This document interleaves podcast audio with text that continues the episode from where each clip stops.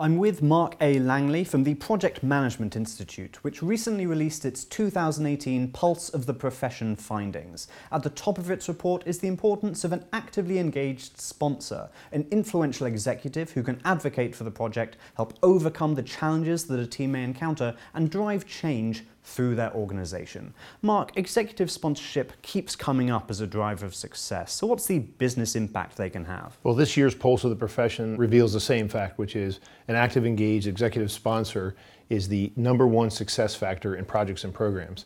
And I think it really comes from the fact that in order to enable that success, you need that executive support, not just at the beginning of the project or program when they sign up and provide approval and identify some resources. They play an active role through the life cycle of the project or program. They communicate across the organization and up in the organization to the uh, other executives around why that project or program is going to create critical value and what that value is so that the organization can identify that, track it as the project or program goes on through development, and ultimately as they're released over to operations, having practices in place to sustain those benefits. So they play a critical role back into the operations of the organization. And as in all projects and programs, they don't go smoothly. In the end of the day, there's always some problem. The next role that a sponsor plays is, is really in, in kind of tearing down those roadblocks, you know, the barriers to success. What's the business impact of not having executive sponsors clearing roadblocks from these projects? Ultimately, dollars wasted. So our Pulse of the Profession identified this year that 9.9%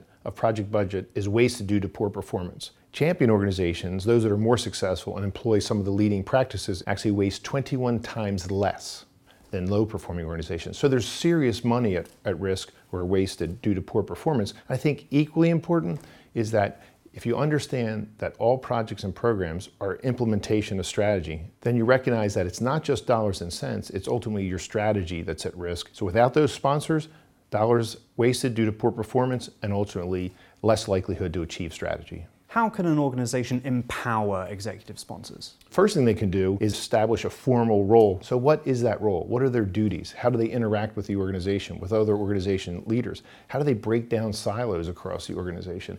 If that can be defined and formalized, then you can actually help individuals with the second area, which is giving ongoing training around the skills, the behaviors, and the duties that they will perform across the organization. I think there are two critical areas formalize and then ultimately train. And then, how can organizations also foster a positive relationship between the executive sponsor and the project management team? Well, it's interesting. I find in talking to project teams that they know in their organization who the best sponsors are. So, the best thing they can do is help the sponsors with the training and development, but also manage the bandwidth of the sponsors. Our research on executive sponsorship a couple years ago identified that sponsors were overworked. They spent nearly 35 hours a week in their sponsor duties, and they also had other full time activities that they were responsible for.